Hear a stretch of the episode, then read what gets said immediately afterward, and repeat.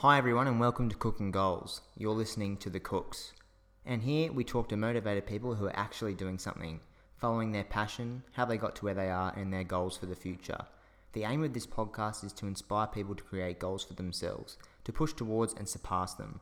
Whether it be small goals like running a 4 minute kilometre or big goals like owning a home, I want this space to be somewhere people can come for inspiration, to listen in on a great conversation, hopefully learn something, and in the process create goals for the future.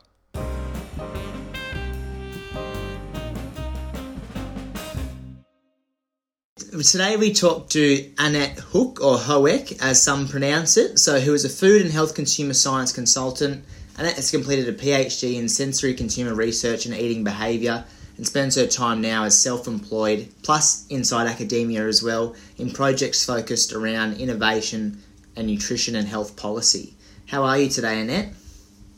Very good, thanks Nathan, and thanks for having me on your podcast. No worries. It's been uh, it's been a long time coming with um, I guess calendar invitations and, and back and forth with uh, interruptions, but I'm glad we can have some time this afternoon. So thank you. Absolutely, I look forward to the conversation. Now it's been a long time, as I just mentioned before off air, that I've recorded a, a and goals episode, and so I have two in the next five days, which is quite exciting for me, and, and it's it's a pleasure to have you here this afternoon. So I like to start these shows really explaining to the listeners, you know, how we connected or how we met. So, I, I guess my first memory is I think I've connected with you on, on LinkedIn previously, um, seeing your, your um, I guess, involvement with Mark's PhD uh, as a, um, a, supervisor. And I, uh, for those who listen to the show, Mark's been on the HDR Brews show previously, who also looks at food waste in the household, and he's now finished his PhD, which is fantastic. Uh, and he's also an avid runner as well, which is great.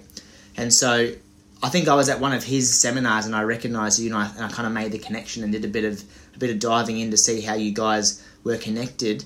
Um, is that how you kind of remember our connection going forward? Yeah, yeah good, got a good memory, Nathan. Yeah, absolutely. Um, that's the beauty of LinkedIn, isn't it? Like uh, you can uh, watch a little bit what everyone is doing, and some posts stand out to you. I think I also noticed you on uh, on Twitter as well, and um, yeah, it's funny how the um, um, the food waste uh, research, and I do more than you know food waste, but mm. it's definitely one of my interests. But yeah, it's um, you get to know the faces and the names, and then it's really nice to, to connect like with you and, and continue the conversation. Absolutely, yeah. That's great. Yeah, and Twitter is something that's um, something that I was not particularly interested in, you know, before academia, but it's a fantastic tool and something that you can get quite a lot of traction on.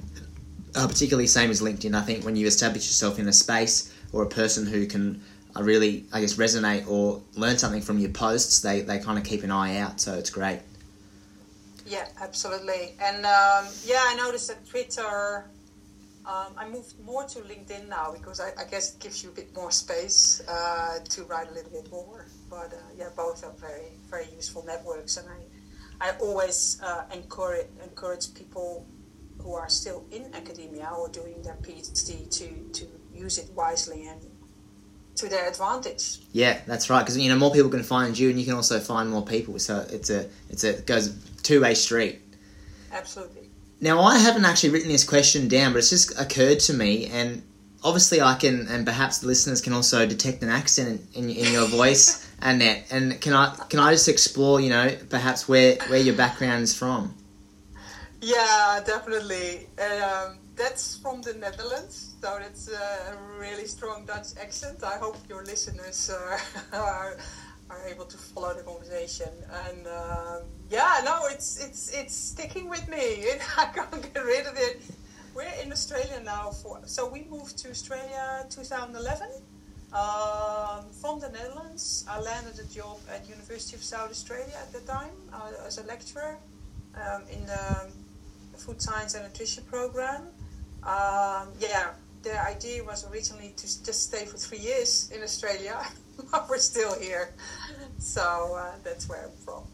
That's fantastic. And there was actually a keynote speaker last week at um, the food waste conference. I can't remember his name, uh, but he was from the Netherlands and he was saying how much uh, stuff the Netherlands are doing in that space in terms of you know government policy and um, really striving towards those development goals and there and I, I think I think it's more so even the household measurement that's is getting quite a lot of traction over there. So um, it's a place that I endeavour to visit um, and also could possibly do some maybe professional touring over there to try and understand that problem a bit further. Yeah, no, I, I guess you're referring to Toine. Yeah, that's right. Yeah, yeah, yeah, yeah, yeah. No, he's doing great stuff. Look, it's it's always interesting when you leave your country and and um, you start to actually re- realize the position they take. You know, from you know personal relationship, but also in a professional sense. And I think while I was in the Netherlands, um, I did my PhD at Wageningen University, which is the leading university in nutrition and food sciences globally. Um, you know, that's just what you're used to. So mm. you don't see it. You don't see all the, the great initiatives, um, you know, that are happening. You don't see them as, as special or um, outstanding. But um, yeah, it's really interesting to watch the Netherlands continue that development from Australia. Uh, and and uh, yeah, to be inspired by it, uh, as you may have seen in my posts, but mm. also to to see what we can bring from those good um, innovations from the Netherlands, but I think also more Western Europe more broadly to Australia as well. Yeah, Toine said there's. I think the one of his common things that he mentioned were that there's a lot of opportunity for Australia. You know, we're in a good position yes. to try and not necessarily copy, but make things that are uh, suitable to us, but base them off similar principles that they're using successfully in yes. Europe. Yeah. Yes.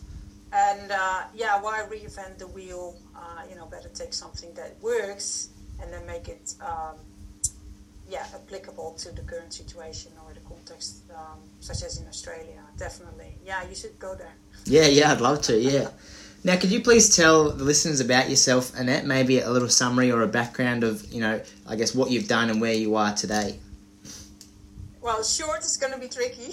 that's that's fine. We've got plenty of time. yeah. So yeah, um, I did my PhD.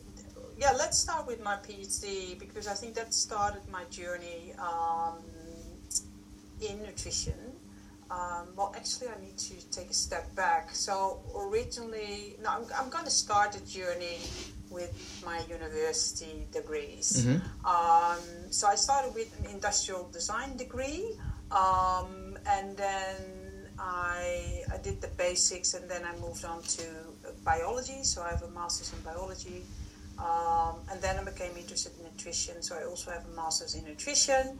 And then I thought, well, we know what we need to eat. You know, I understand everything in the body, more the physical side. But actually, one of the key challenges I see for moving forward, both in terms of health and sustainability, is actually the behavioral side. Um, so I did a, um, I worked as a research um, fellow at Wageningen University, and, and that's also where I completed my PhD later, uh, based on that work.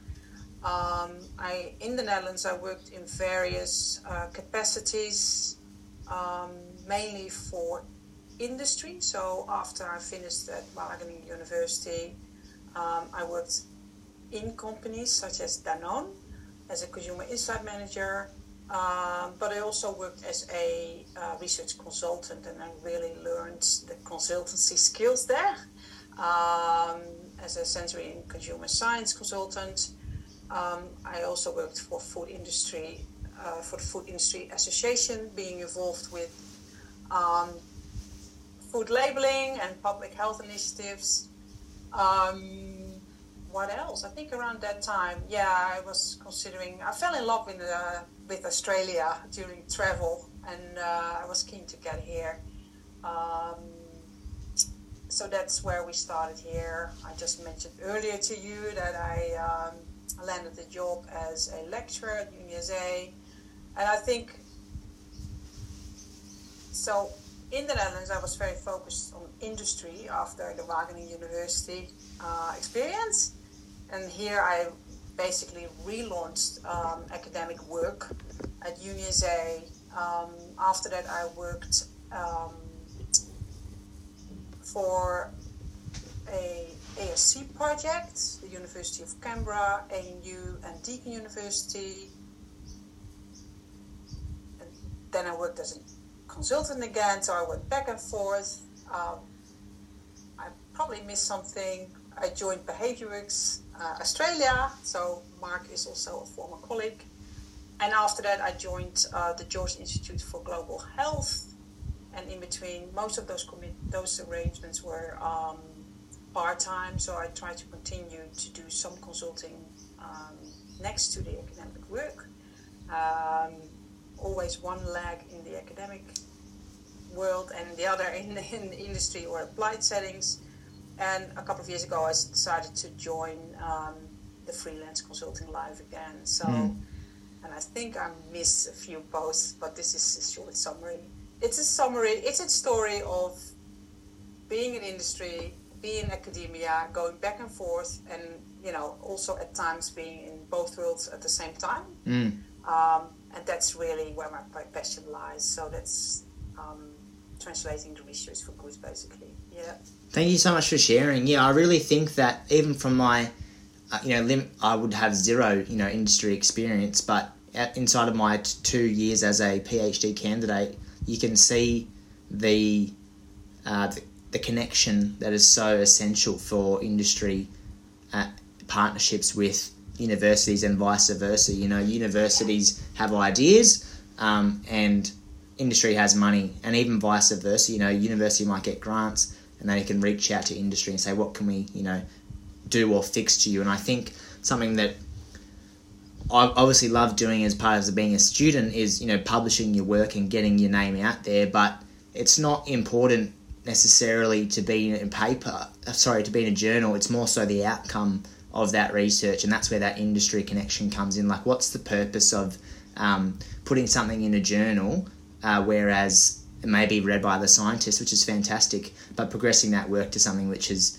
tangible, sellable, physical, or also uh, you know learning, and that's part of that behaviour stuff that, that I'm sure you did with Mark as well. So um, I'm glad that I've spent my time talking to the right people to understand that relationship, and I think I'll learn a bit more today as well. So thank you for sharing.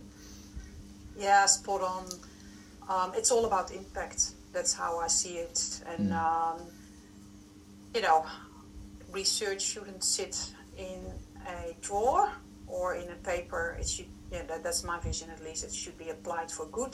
Mm. And uh, in essence, that's and so when I talk about industry, I, I mean that in a broader sense. So mm. not only companies or manufacturers, but also uh, communities, NGOs, government organizations. In the end of the day, someone needs to do something with that research. Mm. Yeah. So I encourage you to continue that journey as well.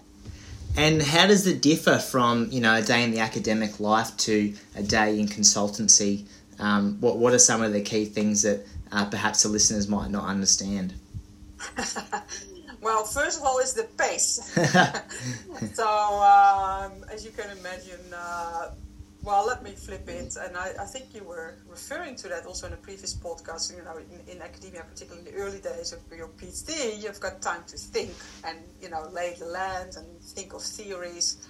Um, you know, while in applied settings, often it's very solution driven and the solution or the action should have been done yesterday. Um, so there's, there's a different pace to it.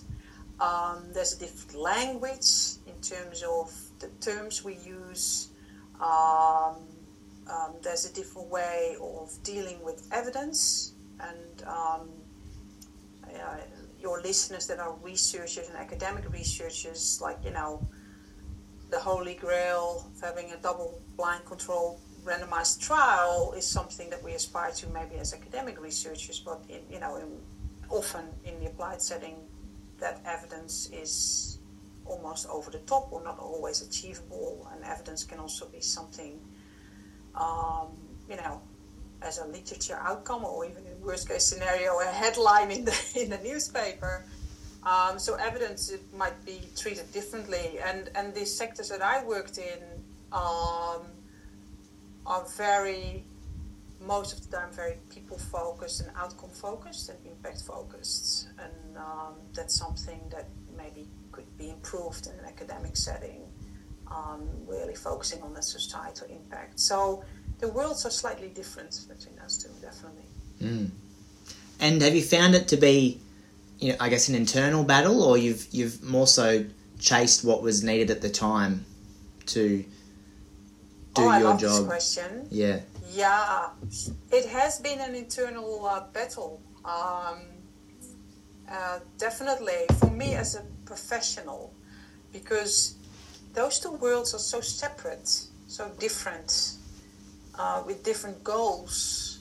And I think we're moving now towards a space that the goals become more aligned.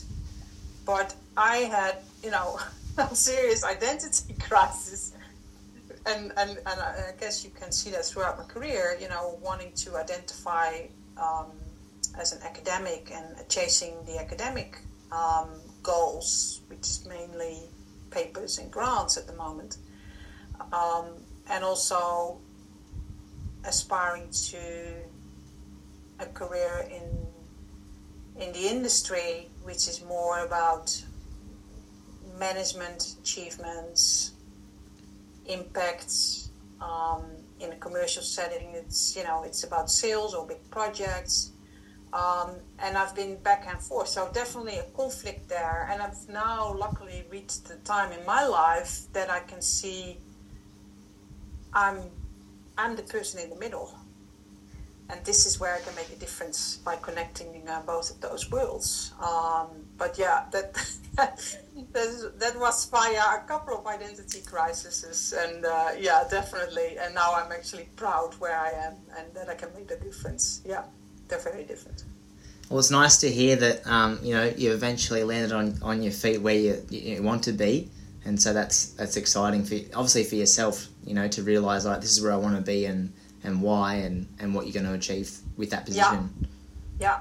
Yeah, and that's quite recent. Can you imagine? So uh, I've always enjoyed the jobs I had, and and um, you know, either way, and that's that's kind of the tension. Um, in a industry setting or applied setting, it's challenging to get the evidence and get the research quality to a certain degree. In an academic world, it's challenging and also an opportunity to be more impact focused. Yeah, and then working towards improving both worlds has been a joy as well, and it's something that yeah I, I bring to this day. Mm, mm. Now, just thank you for sharing. That was great. I really appreciate that. I've um I've just taken a snippet from from your website. Um, so, persons, whether we call them consumers, community members, stakeholders, eaters, or patients, are always central to our way of thinking alongside recent scientific findings and methods relevant to practice. Could you please explain to the listeners why it's so important to focus on individuals' behaviours, um, perhaps rather than maybe the outcome or um, the uh, perhaps the campaign behind uh, what people are trying to achieve? It's essential for success. Mm. That's my short answer. Um, and that's also what I mentioned earlier that if we focus our efforts and attention only, of course, we need both, but only on nutrition components or nutrition products or services without paying attention to the person, the people, the community that actually needs to eat or deal with foods or food waste, whatever you talk about it, it's gonna fail. Mm. So for me, it's essential to success uh, for project success and to make sure that there's impact.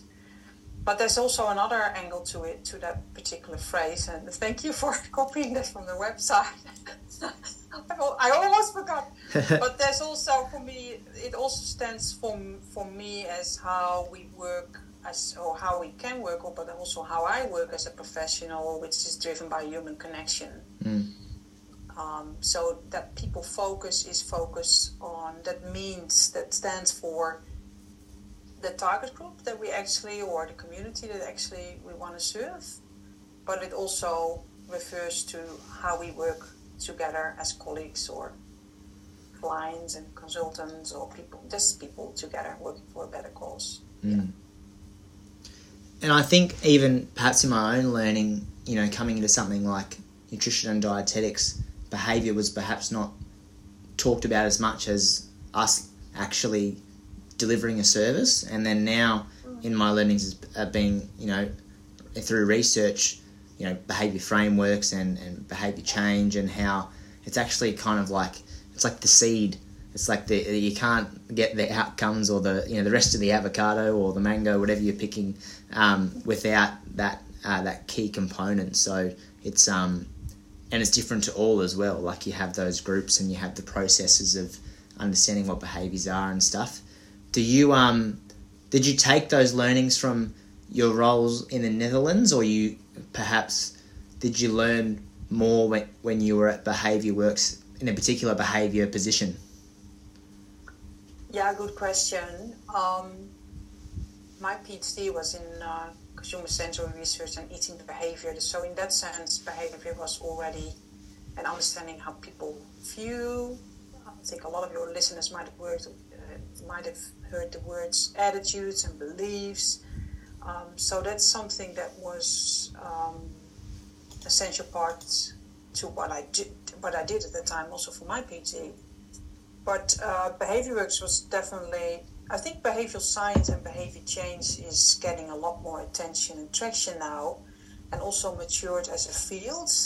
It's a very young field. It's a combination of different disciplines and that's why i think nutrition and food is so um, essential and it's so it's such an opportunity to learn from that. Um, but yeah i think with the increased interest for behavior change and doing that in a very scientific way, um, and the combination, of course, working with Behavior Works, but also other organizations, I think generally our knowledge um, has, you know, tremendously expanded over the years. What works, there are very good frameworks out there. So it has been building up and it's still building up mm. until today. We're learning still what works um, and what doesn't. And I think, yeah, what you mentioned there now is, um, you know, what you get as in a nutrition degree. So if you remember, my master degrees are in nutrition and in biology. There was very little behavior there. Mm. So, uh, like yourself, you know, you're absorbing information and you're learning and you develop an interest. And uh, I think that's the beauty also nowadays, like with the internet and stuff. When you develop an interest, some you know, in something, you can read about it or watch webinars or really develop in that direction. And that's basically what I did. Mm. Yeah, because my partner, she's studying her master's of psychology, and she she can't believe that how little, you know, behavior stuff we look at, whereas it's kind of the whole, you know, food, eating food is a behavior that we do every day that we may not be conscious of, or um, there could be habits in there that we've, or behaviors that we've developed and had forever. And how do you break those? And that's what we think about when we're looking at, obviously, you know, with your findings with Mark's food waste research as well. Yeah, yeah, absolutely. Now, if you're allowed to talk about it, you know, you might not have, you know, um, you could have some secrets which we won't explore. But you know, what are you currently uh, working on at the moment? I've got, I've got, I've got some secrets there. Yeah, definitely. Um, but um, I, I, think I will share it uh, also in um, in line with our previous conversation. This is about the journey of learning and experiences. So I think when I decided to go back to consulting, and anyone that's considering that, it's also for me one of the key things, of course, is kind of where do you start or where do you want to focus. So I had to kind of refocus, and uh, and I'm still going back to that first love, which is health, healthy and sustainable eating and foods. Um, I've done a lot with uh, on meat replacements and alternative proteins, so that's definitely an area that I'm still working in. Um, and there's also more attention now with not for profits in using social and behavior change frameworks in a nutrition context. And that can be an emergency situation, but also preventative health. Um, so, yeah, those are the areas I'm doing work in at the moment. and as you may have noticed, I also enjoy writing and making sure that everything. So that's that's more my side project, like you're doing your post, podcast as well. Mm. Um, but yeah, that's that's a key focus. So any you can imagine there's industry in that space, but there are also a lot of not-for-profits in that space, and I'm moving more to not-for-profits now, uh, not-for-profits Yeah. It'd be great to get your reflections, I guess, on. Uh, on meat substitutes, you know, personally as a dietitian and a vegetarian, but also just from what you've found and what you've learnt over your time exploring in this area? Yeah, look, I think the first thing that I want to say about it, it's come a long way, right? Mm. When I first started research on this topic, it was 2001, and everyone was looking at me like, "What is, you know, what's this woman working on? why does it matter? Why is it important? Like, you know, the link between environmental impact and food was, of course, we know it was there, and, you know, even in the 70s, it was a big movement, but um, it's been off the radar for a while. So when I reflect on that, it's been, yeah, when I think of meat substitutes, I think, you know, it's, it's, it's, it's it's a long while. It's kind of brewing in the background, and now we're at the moment that is actually it's getting out there. You know, you see a lot of startups and companies working in that space. So that's the first thing that comes to my mind. And the second thing I want to share here, and I, I guess that we can continue the conversation about it, but um, a lot of people um, always ask me or, you know, make a comment about, well, it shouldn't look like meat. And and most of the time, and I'm not sure what you think, um, as someone who's um, um, who avoids meat completely.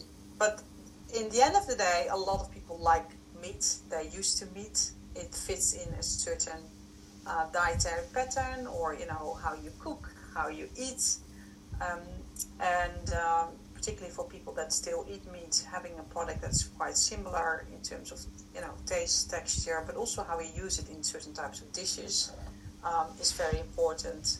Um, and the third thing, of course, that we all know um, is that um, yeah, the nutritional profile uh, needs to be improved for some of those products. It's it's um, it varies widely, but that's mm. the same for meat. I would say if you take a sausage, um, it's also full of salt and fat, so uh, that's pretty similar. Yeah.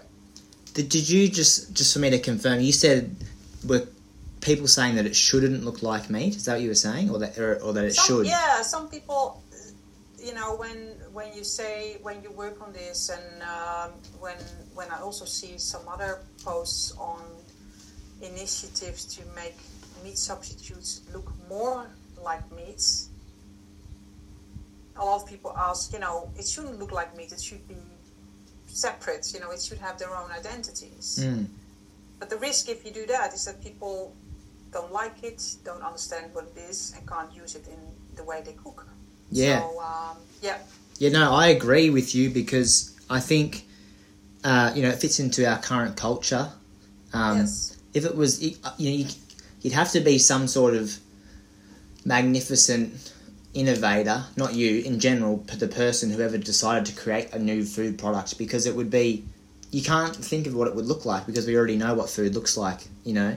And for something like, as a vegetarian, I actually look forward to when my partner and I may order a burger at a restaurant and I can experience what it's like to eat meat again or um, be as close and you know social norms right like I have a meat patty on my burger but it's not meat so I can still get the flavor and perhaps the experience of going and having a meal with my partner at the pub or at the at the restaurant and so I think it's I would I would argue with those people to say that it should remain the way it is. Uh, I guess the the design of these products should be as close to meat as possible because um, it would fit into society a lot easier compared to something that's you know pink and spiky, for example, which could be so different um, yes. and would be something that's quite odd. Um, yeah, I agree, and particularly for the masses, and, for, and particularly for people that are maybe not creative with you know nuts and beans, um, or you know don't like them, Mm. yeah, definitely. I like to encourage nutritionists. I'm a nutritionist myself, but I Mm. like to encourage people to think of big impacts and big scale. If you know, if everyone replaces a hamburger with a meat replacement burger, Mm. that's going to be a massive impact on a global scale. Yeah, hundred percent. Yeah. And when you can see some of those, um, I guess, impacts and stats, it's great to um, hopefully realize those one day. So Yeah, let's see. It's the development continues. yeah, that's right. And with that development, we have this, no, you go. If we have this chat in 10 years' time, I'm curious where we're at. You're probably munching on a uh, on a cultivated meat burger. That's right. And that's what will happen is though perfect words that came out of your mouth were the you know the constant development, and that's where we'll see those changes in nutritional profiles. You know, for things like when we talk about salt and cholesterol and and high sugar, it's like well, that's we've already got the baseline, you know, physical product, but then we just have to f- fix some of those manufacturing or producing issues. Then we've got something that could most likely be healthier, perhaps, um, than a meat um, alternative compared to an actual meat product, you know, of, of a high fat variety. Um, Absolutely, absolutely, and um, yeah, again, you know, it's I know it's it is sensitive and Mm. it's a processed food, um, but you know, you can imagine that. Um, I also expect there will be more in, um, innovation towards intermediate products, so partly meat and partly um, other ingredients such as beans and nuts. Mm, um, or yeah have products that have very limited um, additions additives um, and are very maybe very 100% based on nuts and, and beans and whatsoever. Um, definitely that will continue was there? So you mentioned the meat substitutes as well as some, um, I guess, behaviour based projects. Is there any other um, behaviour projects you'd like to discuss today, or, or that you can think Yeah, of? Yeah so I'm, what I noticed, and, and I, I've been, I'm, I'm in touch with them also for your listeners that are interested in this. So in so in the area of social and behavior change, um, I can really see that organizations like um, the World Food Program, UNICEF, um, USAID, they are also moving towards um, behavioral science and behavior change in their programs. Um, so for me, that's also um, yeah an opportunity to help them meet their mission and their goals. Mm.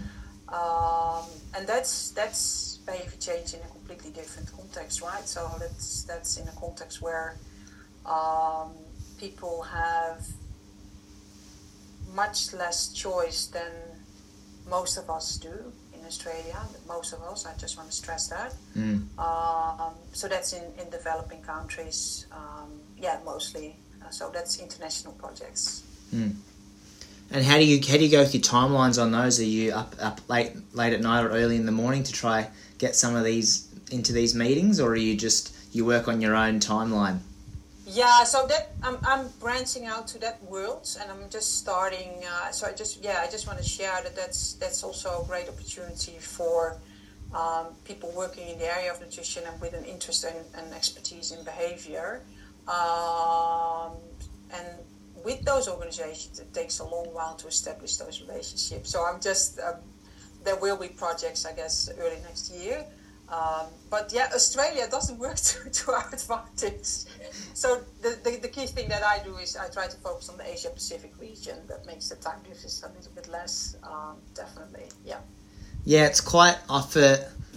I- I've done you know uh, enough international travel. I would say as uh, being in a in a family when I was growing up, but I think in the, within the last three years, and, and especially when you're you're so focused with your time on a PhD, you kind of forget that the rest of the world exists out there, and um, there is so much you know innovation or people at, in dif- different industries or institutions that have some of these, like you said before, not reinventing the wheel, like some of these ideas. Um, but I think maybe even in my own thinking, um, I'm quite limited to just the people that are around me or the people that I know that can connect me to others. Whereas part of the research project that I'm doing at the moment, um, we're reaching out to hospitals around the world who have managed their food waste, and I've managed to get onto I had an interview this morning with people in America, and yeah, and I was calling some people on Skype.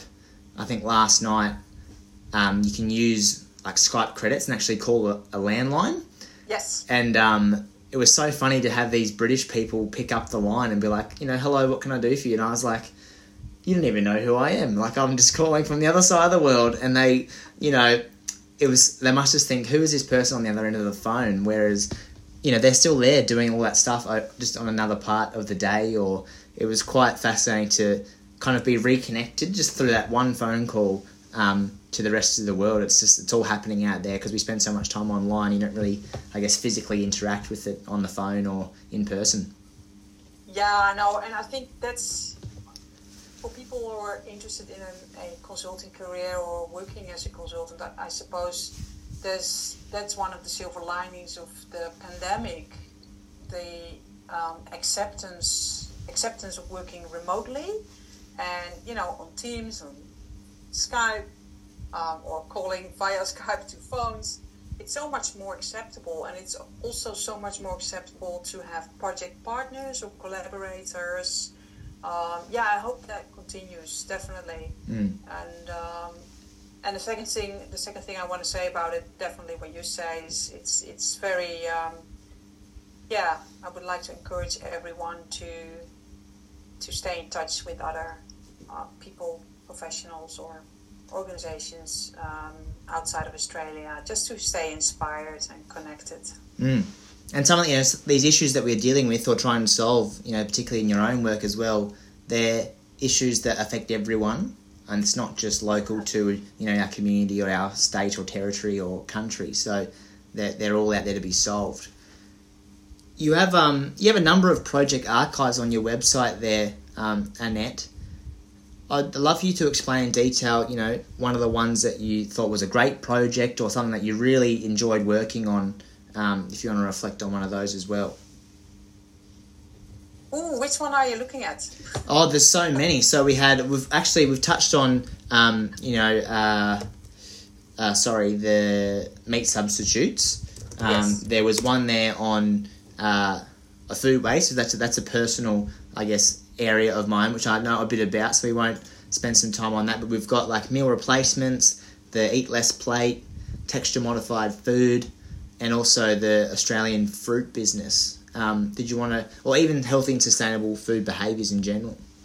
Yeah, no, I think um, yeah, the medical nutrition or the texture modified foods one was yeah, it was also a project that was very inspiring. Um, um, that was for an aged care organization in Australia, in Adelaide, sorry, and um, we um, I worked with um, the chef who um, Fritis Kudoy is his name, and who was implementing um, molecular gastronomy uh, in in the facility mm. uh, and creating uh, better texture modified foods. And I was involved to make sure that that was uh, done in an evidence based way. So we did research um, and um, and yeah, we did actually more. We involved the staff, we involved the residents, and um, ultimately, ultimately that led to the Better Practice Awards and an Innovation Awards, and that was very. That that's a project that's very dear to me, um, because it was so. We often don't see an instant impact when we talk about. We started our conversation about impact, and. Um, and that was very satisfying and very gratifying to to see um, as you as, as you as, as a dietitian of course know much better than I do but to see people interacting with something that really looks similar to normal foods mm. um, and enjoy that but also talking about foods which was part of that project as well so um, yeah that's something that I, uh, I definitely want to highlight that was a very uh, very uh, very nice project. And I think it's also something that people can be quite disconnected from. If you think about, you know, all of us here, we've all come from a mum and a dad, um, and they perhaps may end up in one of these organisations one day where, and they may have some impact of, or nutrition uh, deficiency or uh, perhaps a something that affects their ability to intake nutrition, and these innovations can really support them to, you know, enjoy a meal still or and stay alive for longer and, and be healthy. Um, and so I really like those innovations. Yeah, definitely. And the innovation as such was really interesting. And, and um, again, it won an award um, because it was very novel, but also for me as a researcher slash consultant. So I did that from that project from a consultant uh, capacity. But as most of your listeners might know or can imagine, doing research in such a setting is, is, is really hard. Um, not only because of the residents, but also the staff that is very um, limited in time and you know doesn't really necessarily understand why we're doing this, why mm. we're working um, and trying to measure stuff. Um, we did a co-creation approach in which we really gave people with early dementia a voice and talk about food, which was not something that did regularly. So it was very much a very pleasant and bonding uh, experience. So besides the project, like what you say, you know, was very in- innovative. Um, I think also that the, the, the, the project process was very innovative. Mm. Yeah. And so, what about now? So, what's something you've seen recently in food innovation which has surprised you or perhaps even scared you? I'm, not, I'm not sure when I'm scared that easily. Oh. I'm, well, no. What's, is there anything that surprises me? No, I'm interested, going back to the meat replacement, I'm interested where the journey of, of um, cultivated meat uh, will, will go to. Mm. Um, because as we know that um, growing meat in a petri dish is, is going to be very interesting from a uh, taste and, and texture perspective. It's going to be, you know, probably very, very close close to the actual um, meat from an animal experience. Mm. But of course, there are also challenges in terms of scaling up the production, making sure it's environmentally friendly. So I'm curious. I look at that from uh, from curiosity, definitely, and um, and yeah, there is another example that uh, surprises me more in a negative way is all the. Um, we did some research while I was with UniSA on uh, meal replacement drinks mm. um, that you see in the gym, and and and uh, I look at it from you know that's one of the beauty as a consumer researcher is this you can have that observer role so i look at it without any judgment or whatsoever and they mm. have their place but food is so much more like you know the chewing and also the experience of um, cooking and smells and everything so for me that's a really weird development let me say yeah mm. i've got two comments on those so i really my partner's asked me. She said, you know, if you, if I was to grow, uh, you know, a beef patty in the lab, would you eat it? And I was like, yeah, I would. Like, you know, if no one's had to, um, you know, perish, um, and it was something that was, you know, perhaps carbon neutral or carbon negative, um, yeah. it would be a very intense process. I'm no doubt currently, and the, obviously the price is very, very expensive. I think as they stand now. But when that comes yes. to perhaps, you know, the more innovation that is in development in that space, that would be something that I would consume. Because I hate yep. bugs. I'm so scared of leaving ants and stuff, and I'm like, I don't want to eat those. The crunch, the the oh, it just it just really um, you know perhaps I might eat it in a meal replacement shake, you know, blended up crickets, but not a um, I wouldn't be crunching on a cricket leg or anything out of a bag, which I've seen, you know, it's some of those some of those products, and so. Um, and then interestingly, on the side of like as a sports dietitian, um, you know, those meal replacement shakes come in so handy for those people who come out of an intense workout session and they don't have the appetite to consume um, yep. uh, a food, and so they have their, their, their certain, I guess, populations that they mo- may serve more than someone who is concerned of uh, smell, taste, and texture. They're just like, I need to get nutrition in and yep. and get to my recovery station or something like that. And so I really like how food innovation and nutrition and how they work together, as well as you know sustainability to create some of these um, innovations that are going forward. Yeah, and it's interesting. I'm listening to you, and it's interesting how those things can sit and, and, and be together in a society, right? So you can have cooking programs on television and maybe heading to the gym while you drink a, a shake and listen to a podcast about cooking. Yeah. Um, that, that contrast is really fascinating, and that, that's also what I love about foods. But um, yeah, so. Um, absolutely they have their place so i say that without any um, but it, it, i think it fascinates me that that contrast between mm. recognizing the, the enjoyment that food can bring and cooking generally but also that we can flip it towards we're in a rush or you know you drink a smoothie in the morning and off you go on mm. public transport and um, they coexist yeah, and I can think back. You've made me think about. I think I was in grade three or four. We had to do a speech every year. We had to do like um, public speaking, and I think my mum and I wrote this speech, and it was like one of the. I was like, "What's the future going to look like?"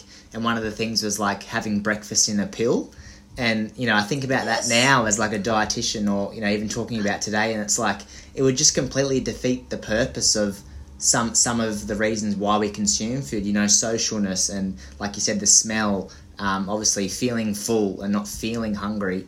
Like those physiological and social responses would just be thrown out the door, and we would just be yes. like, you know, two Panadol, but be you, your breakfast is done. You know. Interesting, isn't it? Yeah, that's that's you've got those um, vegetable pills, etc. They, mm. you know, they're very concentrated.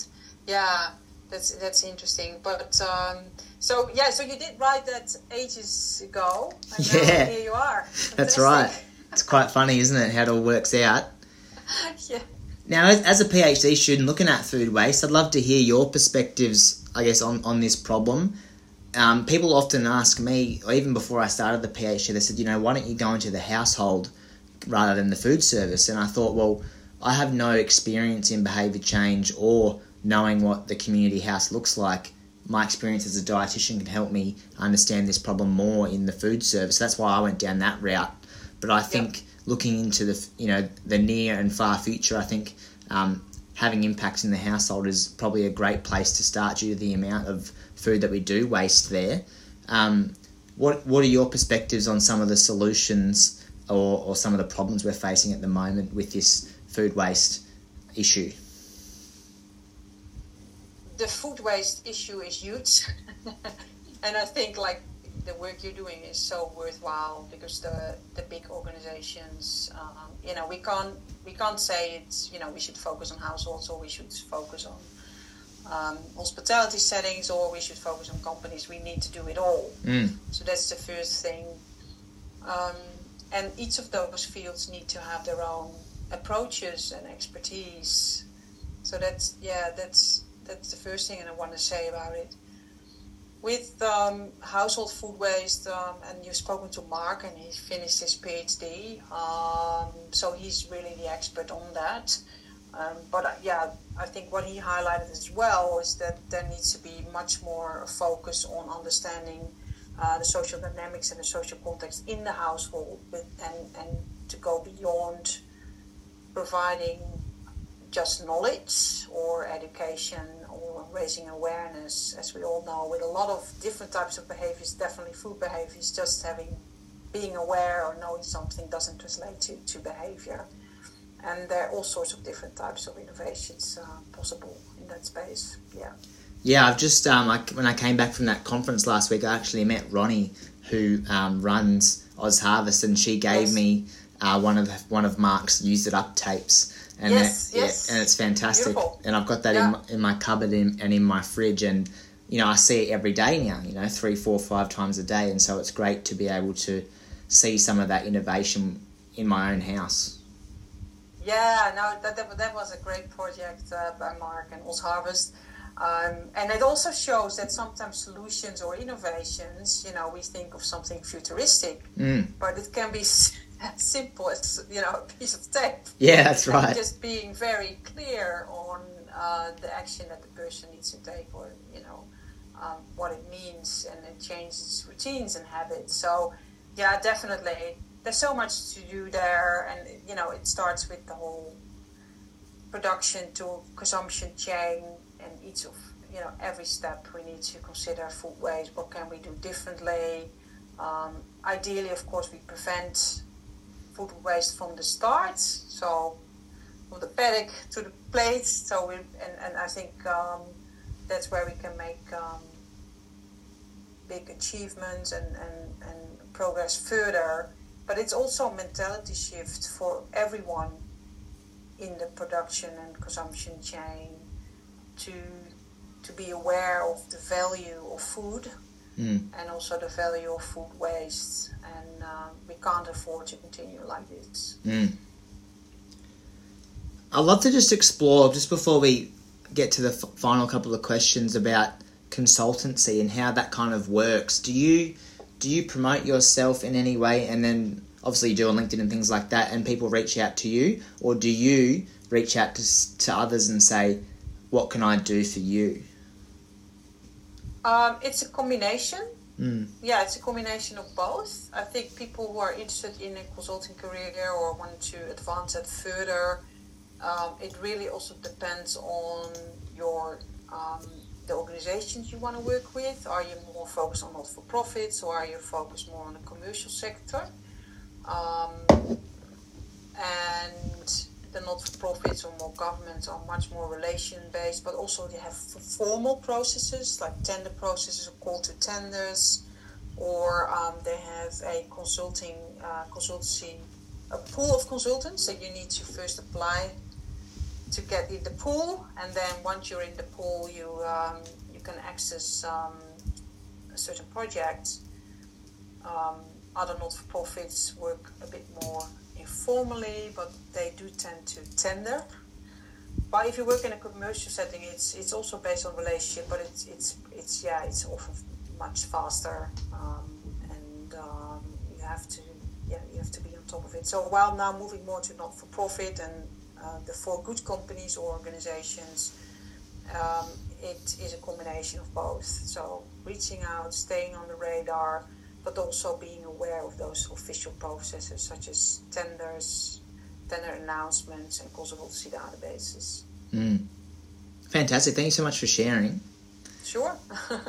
now, before we finish up, and now I've got a, um, I like to use some of the time at the end of the podcast to talk uh, you know, more personally because you are still, you know, as, as much as you are an expert in, in what you do, you're still a person that is walking around and, and doing her own life. So, you know, what is happening outside of your consultancy and academic career at the moment? Is there anything, um, you know, g- going on exciting? Yes, there's always exciting stuff. I live in the Blue Mountains. Um, so, what excites me is actually nature and being in nature. Um, and I think also due to COVID and the pandemic, um, I think you know we felt so blessed. We actually moved to the Blue Mountains during that time, um, and um, so yeah, that's that's that's yeah that's a key source of joy for me. To, mm. to, so that's that's maybe it sounds very boring for other people, no. but for me it's very exciting. Yeah, just to walk out of our house and just do a nice walk and. Uh, um, we, we just came back from um, a lunch walk and we saw two black uh, cockatoos. Well, here you have it. That made my day. That was my excitement. Well, my next question was going to be: Have you encountered any, you know, odd Australian wildlife being up in the mountains? But there you go. You do straight away out of lunchtime. You've seen some um, some black cockatoos. That's fantastic. Yeah, absolutely, and uh, yeah, what else? Um, I think I, I, I, lead a very simple life. I would say I enjoy, uh, you know, hanging out with friends and doing my exercise, um, reading, cooking when I have time, and uh, yeah, that's that's a bit who I am. Yeah. That's great. Thank you so much for sharing. And are you what are you anything in particular that you're reading at the moment? Um, um, oh, that's that's maybe a very bad habit. Like you're listening to different books at the same time. I'm um, I'm listening to so that's that's Audible. So that's a book that I listen to actually. Um, that's Good Habits and Bad Habits from Professor Wendy Woods. She's a psychologist and quite well known in the behavior change um, area. And that book was on my list already for a long while. Um, and um, and she actually uh, does the uh, the talking. So she's actually the the author and the speaker, and uh, she's yeah she's very uh, inspiring and very nice to listen to. So I can really recommend that. Yeah, great. I've just written that down. I always love a good book recommendation, so thank you. Yeah, here you go.